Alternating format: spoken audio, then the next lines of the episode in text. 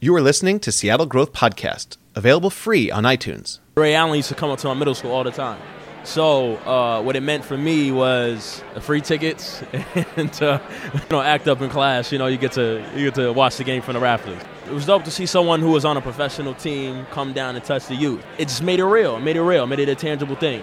That's Cole Austin, recalling memories from over a decade ago when he was living in Seattle's Central District and attending middle school in Madrona. I'm Jeff Shulman, and today's episode of Seattle Growth Podcast examines how a return of the NBA franchise Seattle Supersonics would affect our community's future children, such as Cole. To explore this question, the episode features an in depth interview with legendary Sonics player Slick Watts, who has helped cultivate future NBA talent such as Jason Terry, Jamal Crawford, and more, while coaching youth basketball in Seattle for the last few decades. As you know, I'm from the South. And when you're from the South, you don't have the opportunity to do what these kids are doing. You don't have gyms and coaches. I told them the other day, Abraham Lincoln freed the slave, but the governor of Mississippi didn't get the text. so all we could do was work in the fields. You'll also hear from Colin Davenport, who grew up in Seattle while the Sonics were here. He describes the role the Sonics played in shaping his life. Things like going in sixth grade with my friends, who none of us were rich enough to really afford to even go to games when they were nine dollars, and we get to go to one game in a year. And I can still remember like what shoes each one of us is wearing. And in a Seattle Growth podcast first, I asked Twitter followers to share why they want the Sonics to return. I'll share some tweets from the local Sonics fans. And finally, the episode includes an academic perspective from Pat Dobel, a professor at the University of Washington and writer of the popular sports blog Point of the Game. In working with collegiate athletes, Professor Dobel shares what he saw firsthand as the impact of sports on personal development. And a word of warning, he cautions against expecting too much from a return of the NBA. It's not clear to me that the NBA, as a cultural athletic institution, does a lot of role modeling.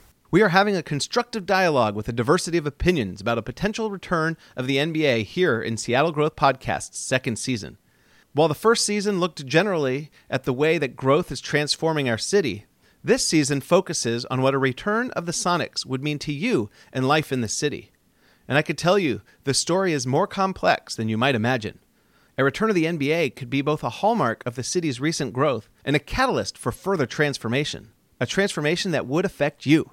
Last week, we looked at how the two arena locations under consideration would affect your commute.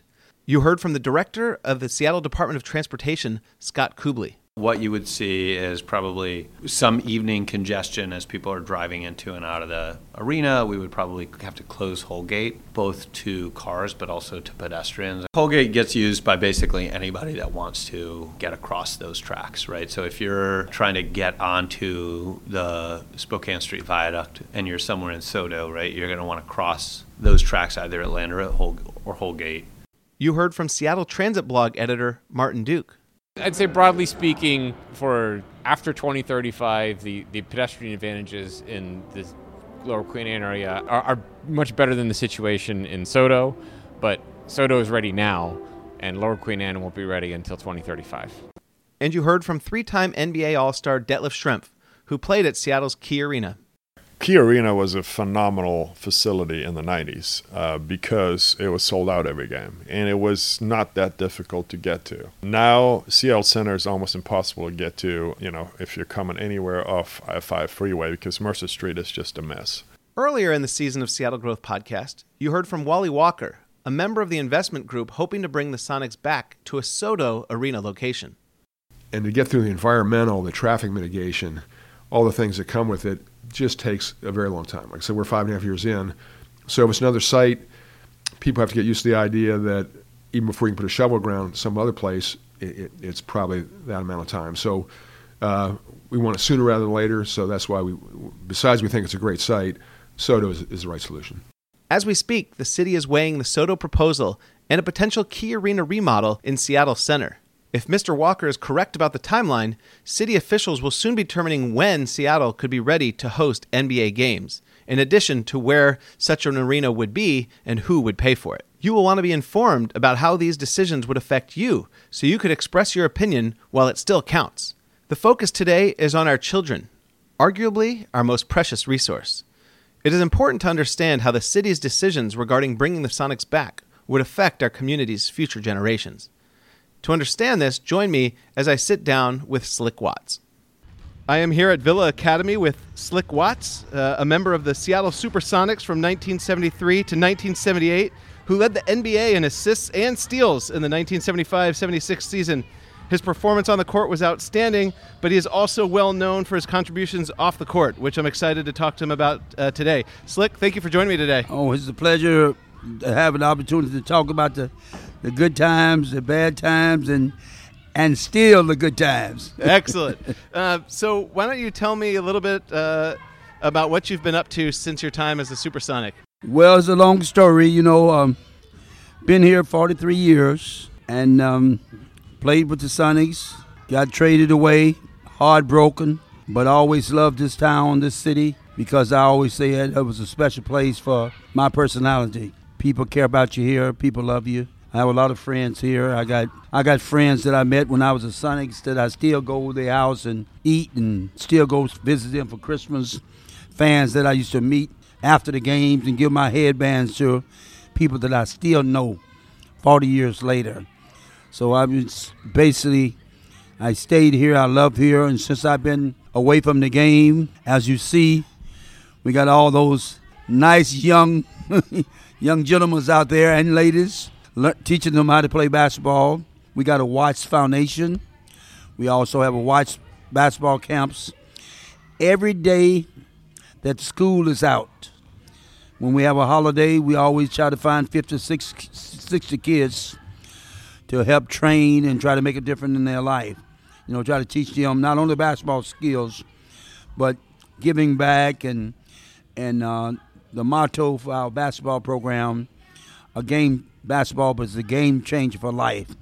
And um, I agree with that because um, my basketball learning had taught me how to adjust to life. You know, I tell the kids all the time the most enjoyable thing about basketball is when you miss, you know, because you know you got some something good gonna happen because you're gonna make one sooner or later, and that's my that's my philosophy. Missing is good because you know you got opportunities to, to make, you know. So we t- teach them about being able to get up when they fall down because success happens when you miss. Michael Jordan once said he got 2,000 misses and 2,000 makes. So um, I tell him if Mike got too many, I was a pastor, so I must have 50,000 misses. so so basically, we teach kids to, to understand life, and and I've been doing that for 40 years. I started with my son. Donald's 40 years old now, and I started the program with, with back in those days it was Seafirst Bank, and they gave us money to go all around the country to train kids. And like I say, 40 years later, I'm still I'm still paddling. I'm still I'm still hanging in there. So you've put a lot of your time and years and life into basketball. What did basketball mean to you when you were growing up? Well, it was my life. Uh, the reason I it was my life, um, as you know, I'm from the South. And when you're from the South, you don't have the opportunity to do what these kids are doing. You don't have gyms and coaches. You have, I told him the other day, Abraham Lincoln freed the slave, but the governor of Mississippi didn't get the text.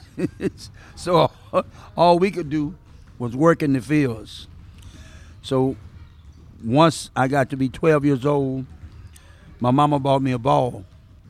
So what I would do all day between picking cotton and working is dribble my basketball.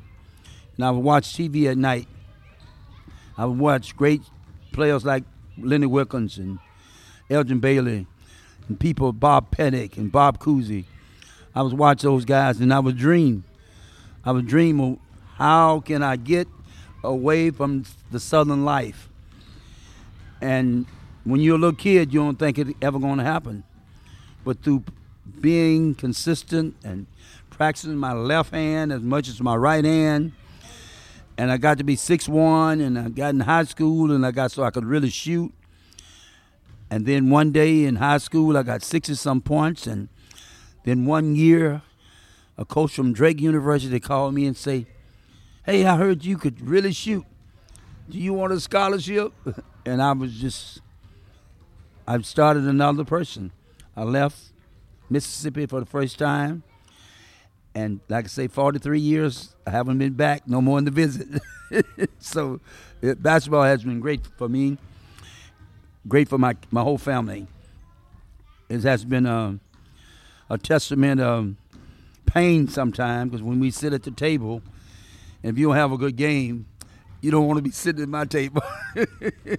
my family rides you pretty good, but that was that's the way we lived, and but we understood it was from love. So basketball been love and and, and life for me, and that's the reason I'm so. Uh, I got this coat here. They offered me eighty two hundred dollars for it in in uh, New York, and I said I'm not selling it till the Sonics come back. so I'm holding on and got my fingers crossed that some some some good things can happen. And so, basketball meant one thing to you as a young child growing up uh, in the South in a, decades ago, and now you're dedicated to helping people learn the sport of basketball here. What is the What do you think the meaning is to kids here in Seattle of basketball in a different time, in a different region, different city? Well, now they don't have to worry about the pressure that I had to just getting out of the, the city because of hard work that you was doing. Now in this city, the kids practice so they can one day be a Husky. You know, one day go to Stanford, one day to go to UCLA. You know, and uh, I want to hurry up and say, and ho- I want to feel that they practicing so they can be a Sonic again. You know, because that's the reason I want the team to come back. They gave you give kids a hope to say, I want to be a supersonic. And as you know, the type of kids that we have in the Northwest, we call them the 206 kids. Oh, I taught Jason, uh, Jason Terry, uh, Jamal Crawford. All these kids w- was under me in the first and third grade. I don't like being that old, but when I see these kids been in the league 20 years, and some of them wearing headbands, and and uh, they say, "Oh, Slick Watts was my teacher," you know. And uh, sometimes I feel like I'm 13, but at 66 years old, it makes me feel good. So the kids here got so many things to reach for, and and the, the thing that we teach them more, more than anything, if not professional, but they can get the best out of their own ability, and they can stay out the street, and and stay off these these victim situations that you read about, the shootings and in the neighborhood. If the kids in the gym and and doing playing the game that they love, they don't have time to be hanging around on corners or going to the mall and stealing or stopping at 7-Eleven and grabbing a beer and taking off running and becoming a victim. So we try to instill all these things in, in our kids through basketball. And so you're you're working hard and, and building a community and giving children outlet for their their energy. Uh, what about your time here with the Supersonics has inspired you to do that here in Seattle and to do that for the, the community and the children of, of this city? Well, like I said earlier, I, I'm very partial to this town. I've been here longer than I've been in, anywhere. I'm 65 years old, and I've been here 44 years. And um, this place taught me a lot about my growth. And what it gave me more than anything, it gave me a, uh, a sense of uh, independence uh, and made me feel good about myself.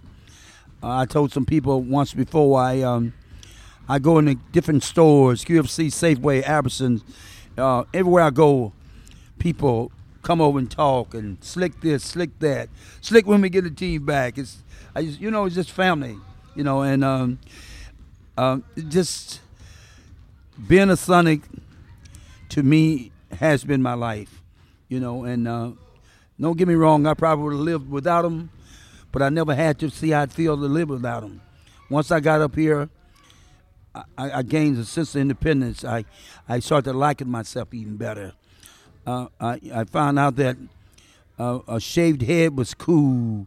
Uh, you know, I mean, everything started to come together for me in my life, you know, and um, uh, my headband was cool. And I see kids your age and older and 55 years old say, I still got a headband from that I used to wear with you. And now they got kids your age. And uh, so I hit, I hit so many things that, that makes me feel good.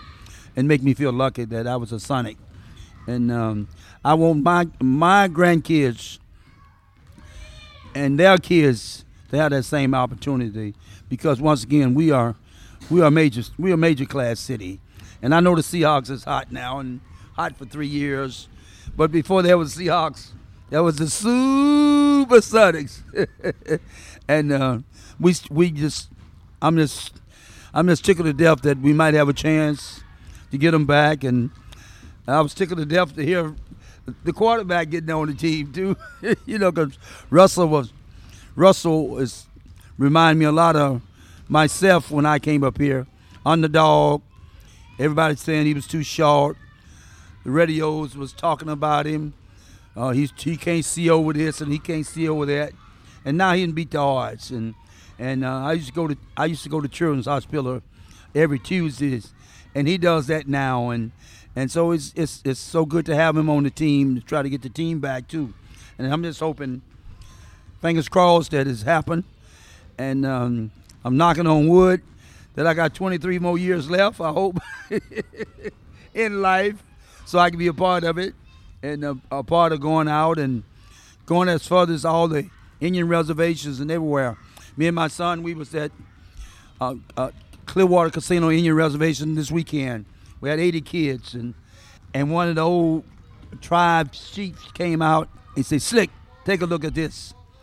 He showed me a picture when I was 19 years old, rookie at the Sonics, but he brought me an old picture of me sitting in the middle of 70 kids at the reservation having a camp, and now 44 years later, I was back at that same camp. So that that, that made my day. yeah, I'd imagine. Uh, speaking of, of stark memories, what is your most what is most memorable from your playing days as a Supersonic? Well, that's a tough question because the most memorable days, first of all, when you when you're nobody and you make it, and you're considered one of the top 232 athletes in the world. You, that's the first most important memory. Calling home. It was 62, 62 guys in camp. When he told everybody to go home, I took off and went to the bathroom because I hope he didn't see me. he say, boy, that's what he said. He said, boy, you made it. Everybody, all the guys crying. Scoop, guys who got drafted, tears in their eyes, crying, cursing. I was sitting there, couldn't believe it. Last man standing, one drafted, last man standing. So that's a very, uh, you can't, you, I could never erase that memory. That's something that will stay with me the rest of my life.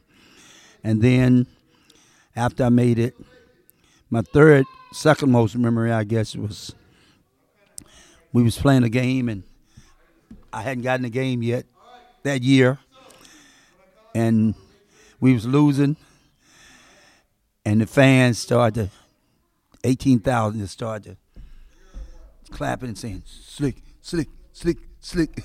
and I called mama and said, Mom, I thought I was Moses. I said, it scared me. I mean, really did scare me to hear your name, 18,000 people all at once chanting.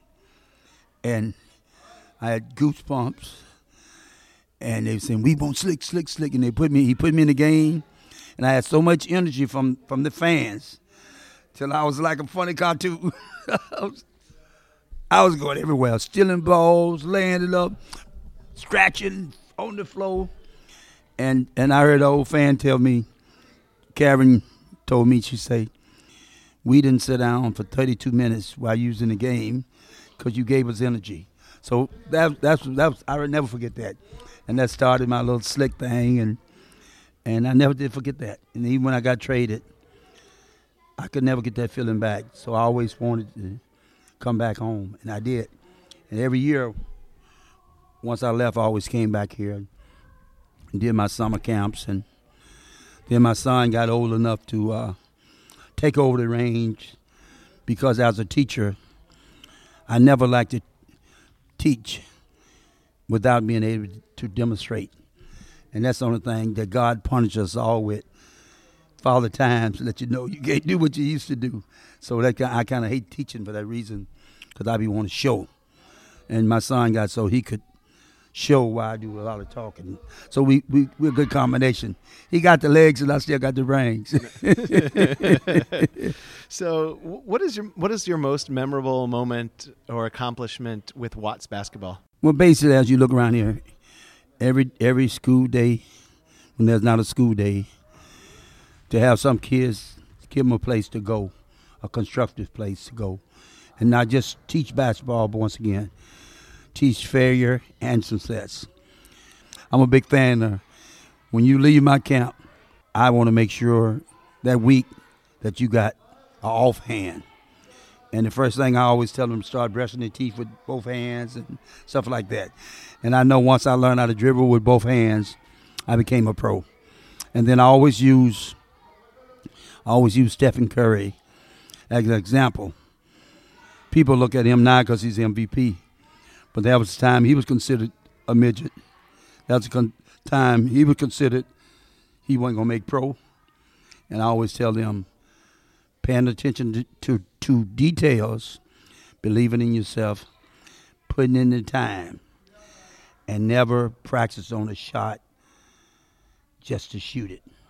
Always shoot, thinking that's the last shot you ever gonna take. And I tell them that because I that's where Steffi practice. That's where I used to practice, and uh, with TV and stuff like that. I would probably never get the exposure Steph got. I understand that, but that's the same attitude I used to have as a player. I never wasted a play, defense or offense. I didn't say how good I was, but I never wasted a play. You know, I always put all everything I had in it. You know, so that's the key. I, that's the key I try to tell kids. And so, who are some notable alumni of the Watts basketball program? Well, my son, I always say Don Larry Watts is, is the best because that's my boy, and I taught him a lot. Um, Nate Robinson, you know, he shared some time with us. Jamal Crawford, uh, JT, Jason Terry is my favorite because he keeps me alive with the headband, and he's such a good speaker. I'd heard him talk a few times, and and every time he see me, he give me a lot of love.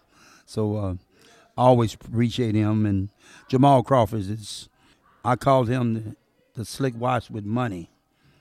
That's what I called him. I did a lot of stuff when I was a Sonic, and I gave kids free tennis shoes. They cost two dollars a piece. He be getting free shoes called two fifty, and plus he can afford to go get a gym. I did all mine in the parking lot at McDonald's, you know, so on the concrete. So it was a different time, but we we both had a lot of energy for the community. And every time I see him, I tell him how much I respect him, you know. And he said, "No, I got this from you." I said, "No," I say, "I was just giving love. You giving love and money." I said because I was making forty three grand a year, and my school teachers pay is about thirty thousand more than that now. So, uh, so I always tease him about how much he gives back too, you know. So bas- basically, we got quite a few uh, kids. Um, uh, Husky, James Edwards' son, he comes through and work with us a lot, and we feel privileged to. James uh, James Edwards played in the league 25 years, and it's a privilege to uh, teach his son because he's a 20-year vet. You know, championship team, Detroit Pistons, Chicago Bulls, and we had the opportunity to, to uh, to also uh, teach Wally Walker's son, a guy who's got two championships. So he trusts us with his son.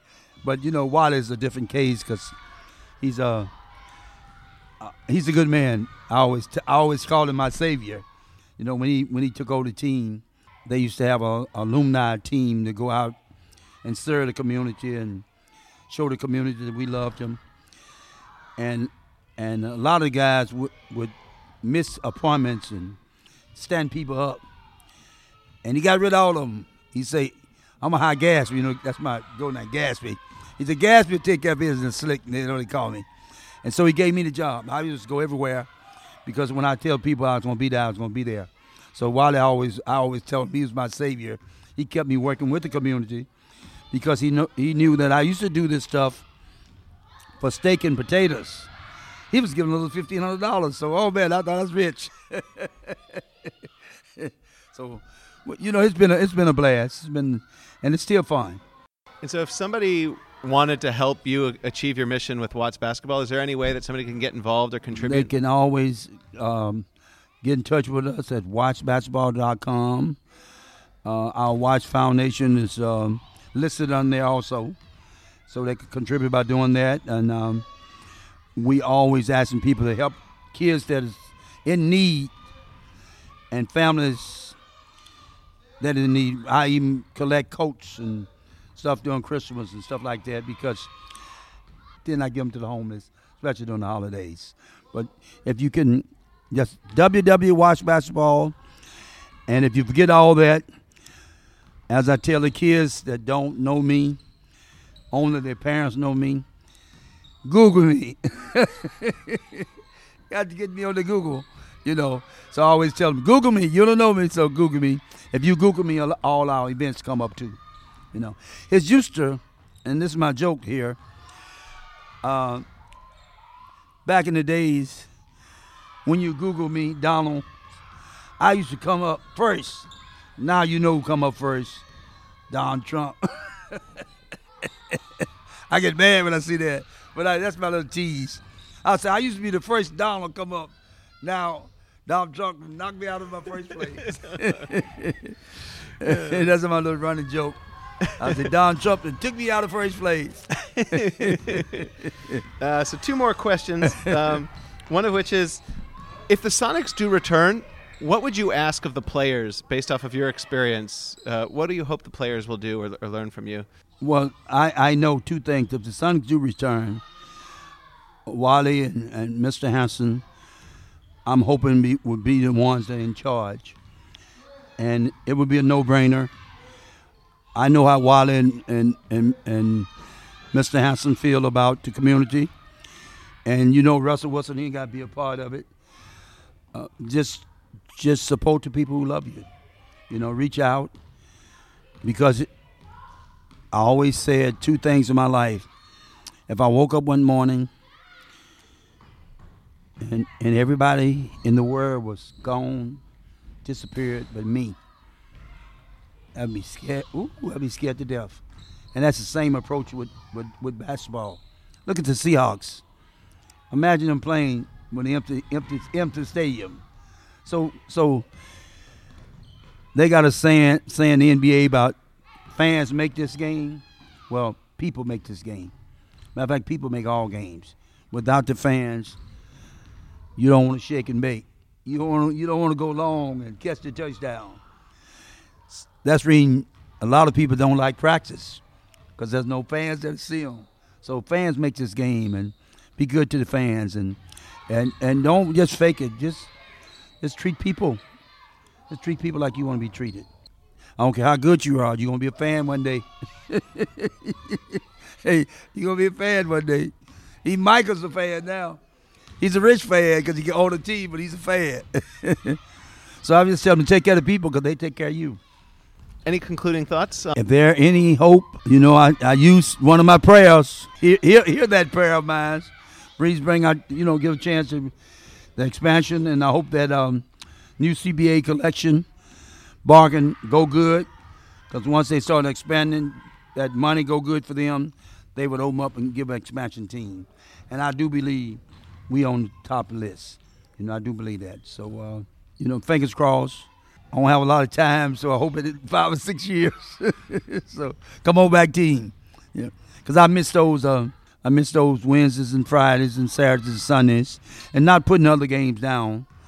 But one thing about basketball, basketball is a game that when you go, you can see people. You can you can look people in the eyes. In halftime, you can see old friends, and you go in a room and you eat and you have a few drinks. And while football is so many and and it's a different crowd, you know. And, and basketball is, is a basketball really is an event. It's, it was always a game that that we always look forward to playing and going. So that's when I which hope hope the team come back and um, and give all these little kids that you see out here a chance to say we got the Sonics. And I know they're gonna keep the same name, so I ain't worried about that. You're gonna be the Super Sonics. Look, your your laughter's infectious. Uh, your passion's uh, quite admirable and appreciated. And, and I thank you for your time and perspective here today. Very nice to meet you. Yeah, thank you. Thank you very much. We've got more interviews to come here on Seattle Growth Podcast, but first, I asked Sonics fans on Twitter why they want the Sonics to return and where they should play. Many responded, and here's a few for you. Tom Gialinello wrote, It's been nine years, right? Time to bring them home and build an arena. Build does not equal five more years of politics and red tape. Hashtag Sonics. Chad, whose Twitter handle is at SeatownFan73, wrote, My 15 year old son loves basketball and would love to take him to hashtag Sonics games again. Prefer SoDo Arena. Key is too many years out. The Twitter handle at NBA Back to Seattle wrote, Since the city took away basketball during my childhood, I want the Sonics back. At Atwater2 wrote, The realization that I'm unable to take my kids, 13 and 15, to Sonics games as my parents did with me is maddening. In SoDo by 2020. To understand how children are affected by the presence of professional sports, such as the NBA, I interviewed Pat Dobel, and he questions the kind of impact the NBA would have in role modeling for Seattle's children. Before we get to that interview, join me as I sit down with Colin Davenport, a Seattle resident who credits the Sonics with helping him find purpose in his life. I'm here with Colin Davenport, a freelance sports writer in the Seattle area and a basketball coach. Colin, thanks for joining me today. Thank you for having me. Uh, why don't you tell me a little bit about yourself? I'm Seattle native, uh, born and raised right near the UW. I now go to the UW, finishing up my bachelor's degree. Uh, and I'm currently the head coach at Hazel Wolf Middle School for their girls program. I also am uh, assistant director of player development for one on one basketball, a program that coaches kids after school programs and um, outside of school summer camps, weekend programs to develop player talent. And then I cover the Seattle Storm, Washington Huskies, and high school basketball in the Seattle area for different websites. What did the Sonics mean to you while they were here? The Sonics for me were my introduction to not just pro sports, but sports in general. Um, my parents, as a lot of parents do, they say we need to get this kid an after school activity. I did chess from kindergarten through fourth grade, but you know, in third grade, my parents going, he has a ton of energy. We've got to get something else for him to do. And so they really were going, well, maybe we should try basketball for him. They weren't really into football because they knew about the injury risks. My dad had played football in middle school and a little bit in high school, and he had gotten severely injured, so they were really not into that. Um, baseball, they were, you know, we were a poor family, so looking at the cost of, you know, buying a brand new baseball bat and glove and uniform every year, and, and basketball was here's a five dollar ball, here's the fifty dollar registration fee, and you're good for the year essentially. So they really pushed me into that and it was at an age at nine where you're sort of outgrowing cartoons and superheroes. You start stop going. I want to be Superman when I grow up, and so that just it's let me still live in that sense of awe and wonder, and then go out there and try to do it myself on a on a short basketball hoop or try to touch the net, and then eventually you know getting older, taking it seriously and playing in middle school and then high school and going all the way to tryouts here at North Seattle and Shoreline Community Colleges, and eventually playing overseas in London in college for a year. And just having that passion for it, it, it just really gave me that introduction to pro sports, sports in general, competition, and what it means to work towards a goal. When you're nine, it's really hard to say, well, if you do really good on your homework, you get an A. Well, what, what does that mean? Well, if you come into a situation, they go, if you do really good in this game, you'll win you can see that. It's tangible and you get to celebrate with your teammates and your friends and you get to build lifelong relationships as a result. So the sonics were directly responsible for that for me. And do you have a favorite memory of the sonics whether it's in person or on tv so i have two different ones. For in terms of like a single moment my favorite moment in sonics history is a very random one. Vin baker shot a game-winning shot that hit the back of the rim hit the top of the backboard twice and went in and I'm still I was nine years old when that happened, and it's still watching the video of it. It's just one of the weirdest, coolest things I've ever seen on a basketball court. And then there's just things like going in sixth grade with my friends, who none of us were rich enough to really afford to even go to games when they were nine dollars, and we get to go to one game in a year. And I can still remember like what shoes each one of us is wearing, and if I talk to this person, they'll remember.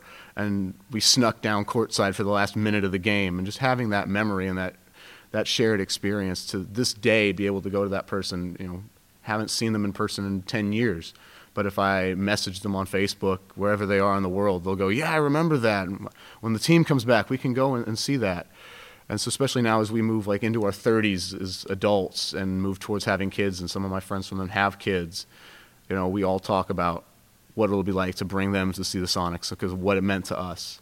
What shoes were you wearing? Um, so for that one, I believe I was wearing and one silky smooth mids. My friend was wearing Adidas T Mac One All Star Edition in silver and black. I was so jealous of him. Uh, how, how'd you get tickets to that game? Uh, I think we all just went and bought them. They had a discount, like two for one, for that game, and it was the first time the Sonics clinched a playoff berth with Nate McMillan as the head coach in 2002.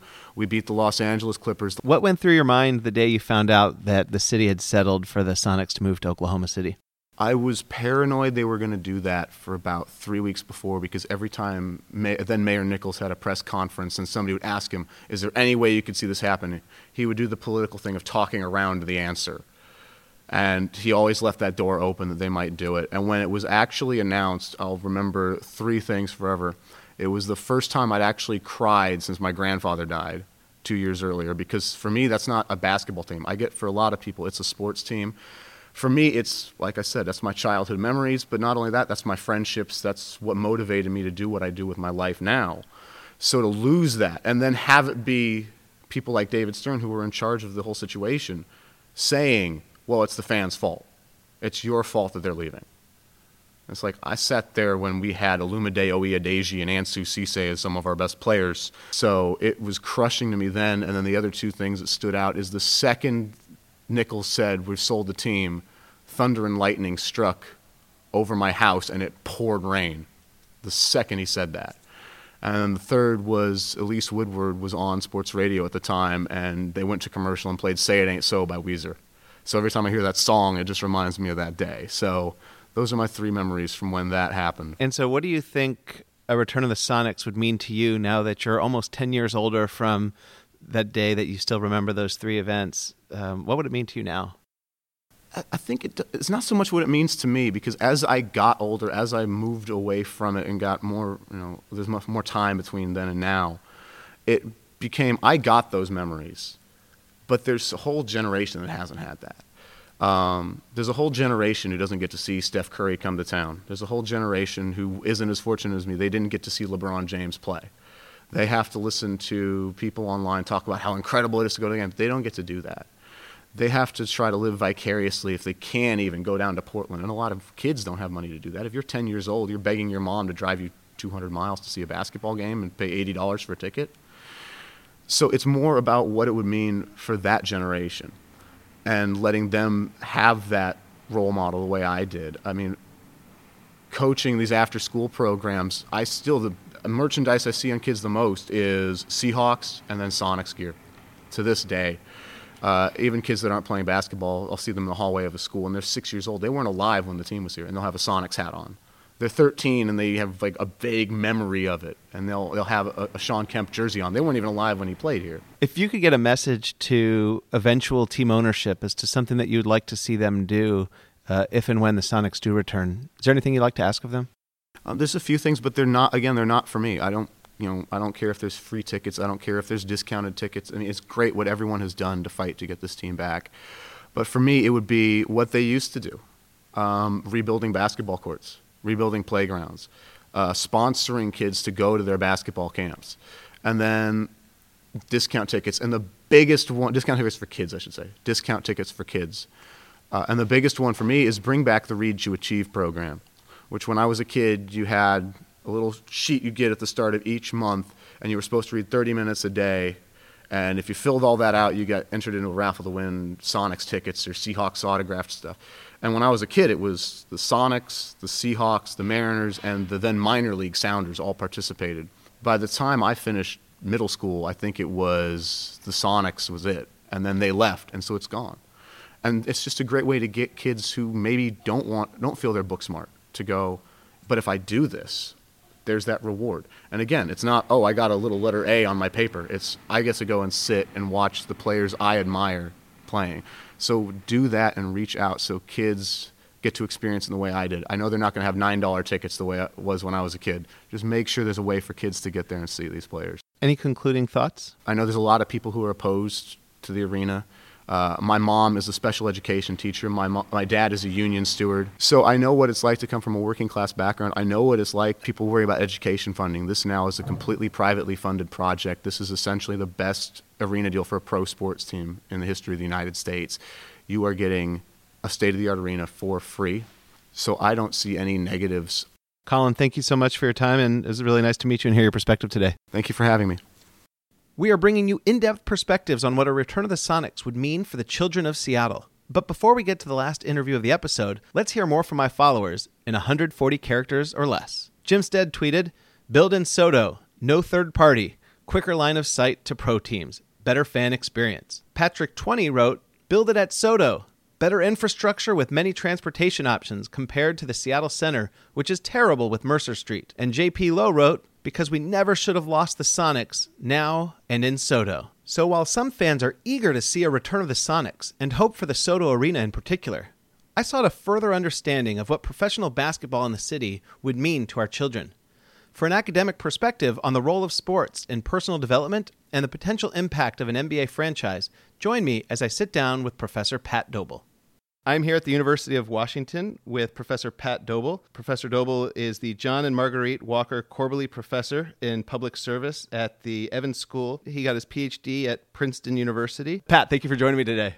Jeff, thank you for having me. Uh, so, why don't you start by telling me a little bit about yourself? Uh, I've been here at the University of Washington for over three decades, and my fields of interest in teaching are strategy, ethics, and leadership.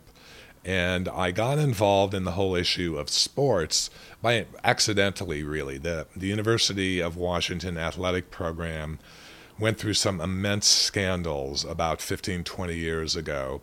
And as a result of that, they were put on academic probation. And the university was looking for someone to help clean things up. And I had, I chaired a number of ethics commissions. I've been involved in writing ethics legislation. And to be honest, the president called me up and asked me if I would be part of the oversight process for the NCAA for reviewing the uh, athletic department. So that's how I got involved in athletics. My main field, like I said, is public ethics and strategy and working in those areas. And so you've written a little bit about ethics in sports with uh, Point of the Game. Can you tell me a little bit about Point of the Game? What really transformed me was getting connected with and getting to work with young student athletes. The University of Washington has about 615 of them. And I was just deeply moved by them as human beings, and I was challenged by the demands we put upon them, which is essentially holding a full time job while asking them to be effective and impactful students. And so I began to ask the question two questions. One, why are athletics at a university and why do we as Americans take athletics so seriously? And to answer those, I started a blog called Point of the Game. And so, what are some of the reasons why sports belongs in academic institutions? That's a good question. The relationship between sports and American academia is an accident. It grew from an old English tradition that saw the development of the body and the mind as interconnected. It was very Aristotelian. It grew from the kind of classical Greek conception of the development of the whole person. And in the 1850s, 1860s, American universities actually had physical education requirements, and participation in sports was seen as an extension of intellectual development.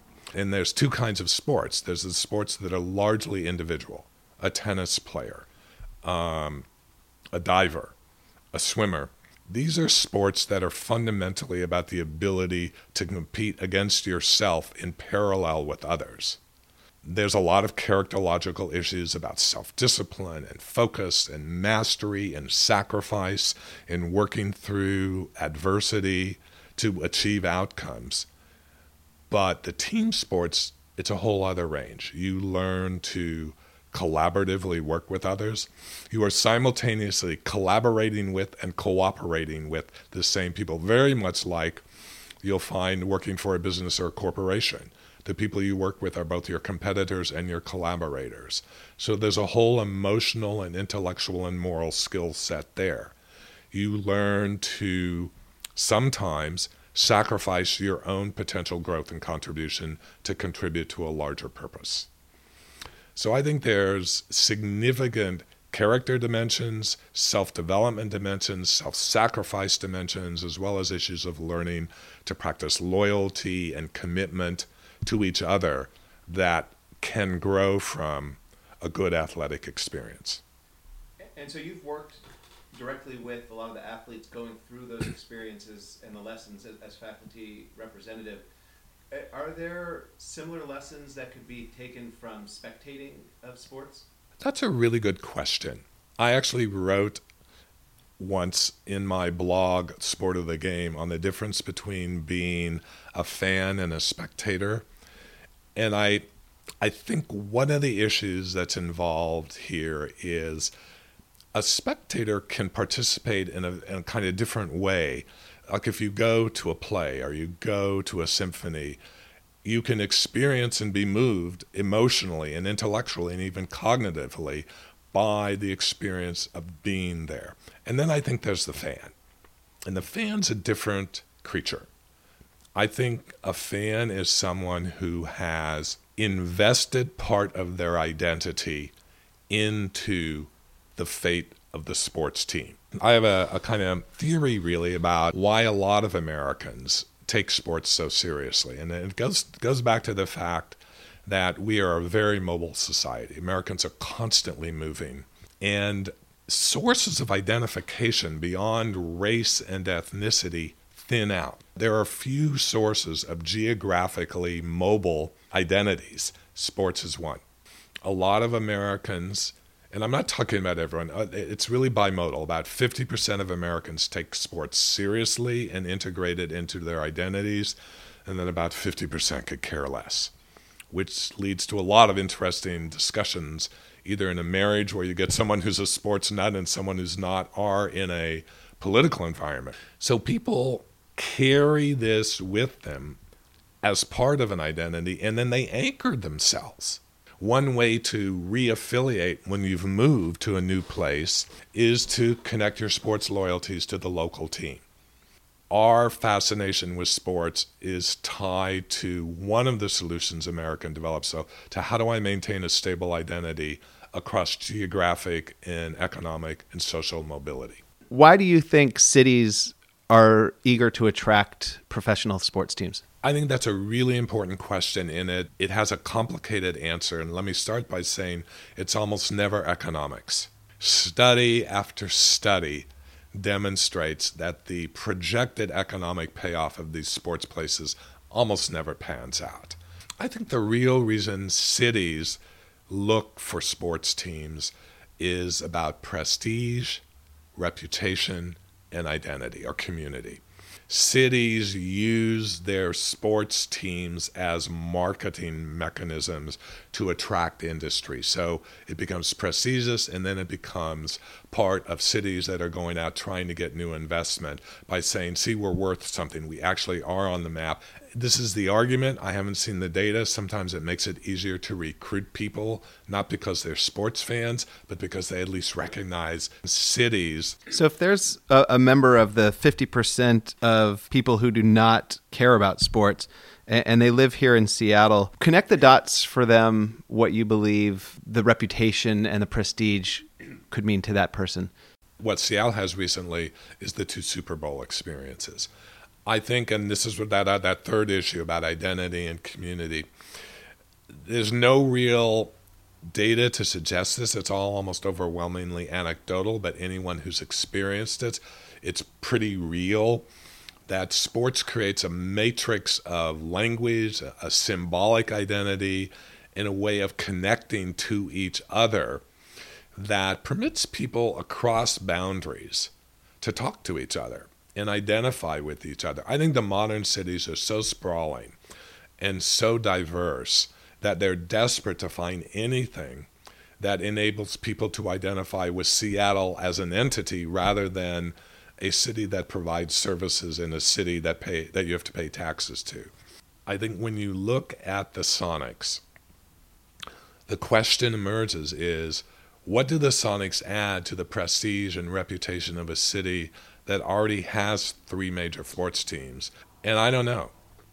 I, I think that what's interesting to me about the Sonics is that it's a much narrower group of people who want to bring this back. I think they're very intense. I think they are fun addicts about it. So I think what you would do is you would mobilize a very intense group of population. I don't know how much of the kind of spillover you would get of, say, what we saw with the Seahawks, who have become almost a religion. And so, if the Sonics are brought back to Seattle, what do you think could be done or should be done to maximize the payoff to all of the Seattle residents? I think the interesting point here is if you look what happened to Cleveland with the Cavaliers and with what LeBron James was able to do, that NBA story became much more powerful for that city. It became uh, an element of community and of lore within the city. So maybe there's the capacity for that. What Seattle has recently is the two Super Bowl experiences. Quite frankly, an NBA team that's mediocre is going to contribute very little and is going to have very little capacity to bring other people into the level of kind of satisfaction you might find from that. And in terms of the lessons that you described for athletes who are performing, could having a basketball team here pass any of those lessons on to people who are watching or rooting for the Sonics? It's not clear to me that the NBA, as a cultural athletic institution, does a lot of role modeling for young men and women. Uh, I think there are such deep flaws in the model of the development of our student basketball players that what you get is extremely young individuals with a lot of money undermanaged so you get this this this huge spillover effect of young people young males by and large who have not had the chance to develop any level of significant emotional maturity. And so they have to play that out as newly minted millionaires in front of everyone. Uh, I think of all the sports available right now, the NBA is probably the least effective at projecting role models for young student athletes. Do you have any concluding thoughts on what the Sonics might mean to the city now that it's grown so much since they last were here? Let me answer that with a general point and then and ask what the Sonics return might do. And that is one of the things we know about sports as an activity is that young kids, ages 6 to 14, if they are involved in sports, they tend to get less involved in substance abuse issues, less involved in gang issues. They actually tend to stay in school longer, and and this is really ironic. They oftentimes have higher GPAs, so that a youth sports culture can in fact be a real advantage for a city in terms of keeping kids in school, keeping them away from some of the other temptations, and, and funneling them forward. I think one of the things that uh, a number of the professional teams have done well recently is investing back in the community in youth sports. And so that uh, you see this with the Sounders, you see this with the Mariners, you see this with the Seahawks. I think the, the Sonics, if they came back, because you have some really socially disadvantaged populations where football is a critical practice, a critical world that people use to get out. I think if they could invest actively in that, and you've seen retiring NBA players come back and contribute to the community because that was their way out, I think the Sonics could have a really interesting impact, not at this level of prestige and reputation, but at a level of investing in the community to help that path for young men and young women who who see basketball as a way out. And it's you know statistically it's not going to be, but if you can educate them and keep them in school through basketball, you will have done some really good stuff. Professor Dobel, thank you very much for your time and your expertise and your perspective on the issue. Thank you. Jeff, you. thank you very much for having me. That is all for today's episode of Seattle Growth Podcast. Have an opinion to share about what the Sonics meant to your childhood? Reach out to me on Twitter at Prof. Shulman. I'm eager to hear your perspective.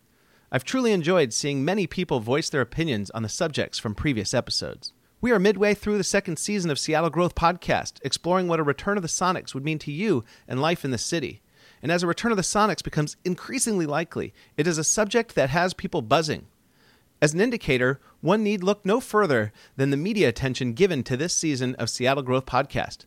I was kindly invited to sit down with sports radio legend Dave Softy Mahler on Sports Radio KJR. I encourage you to tune in to 950 on your AM dial weekdays 3 to 6:30 p.m. or check out his podcast on iTunes.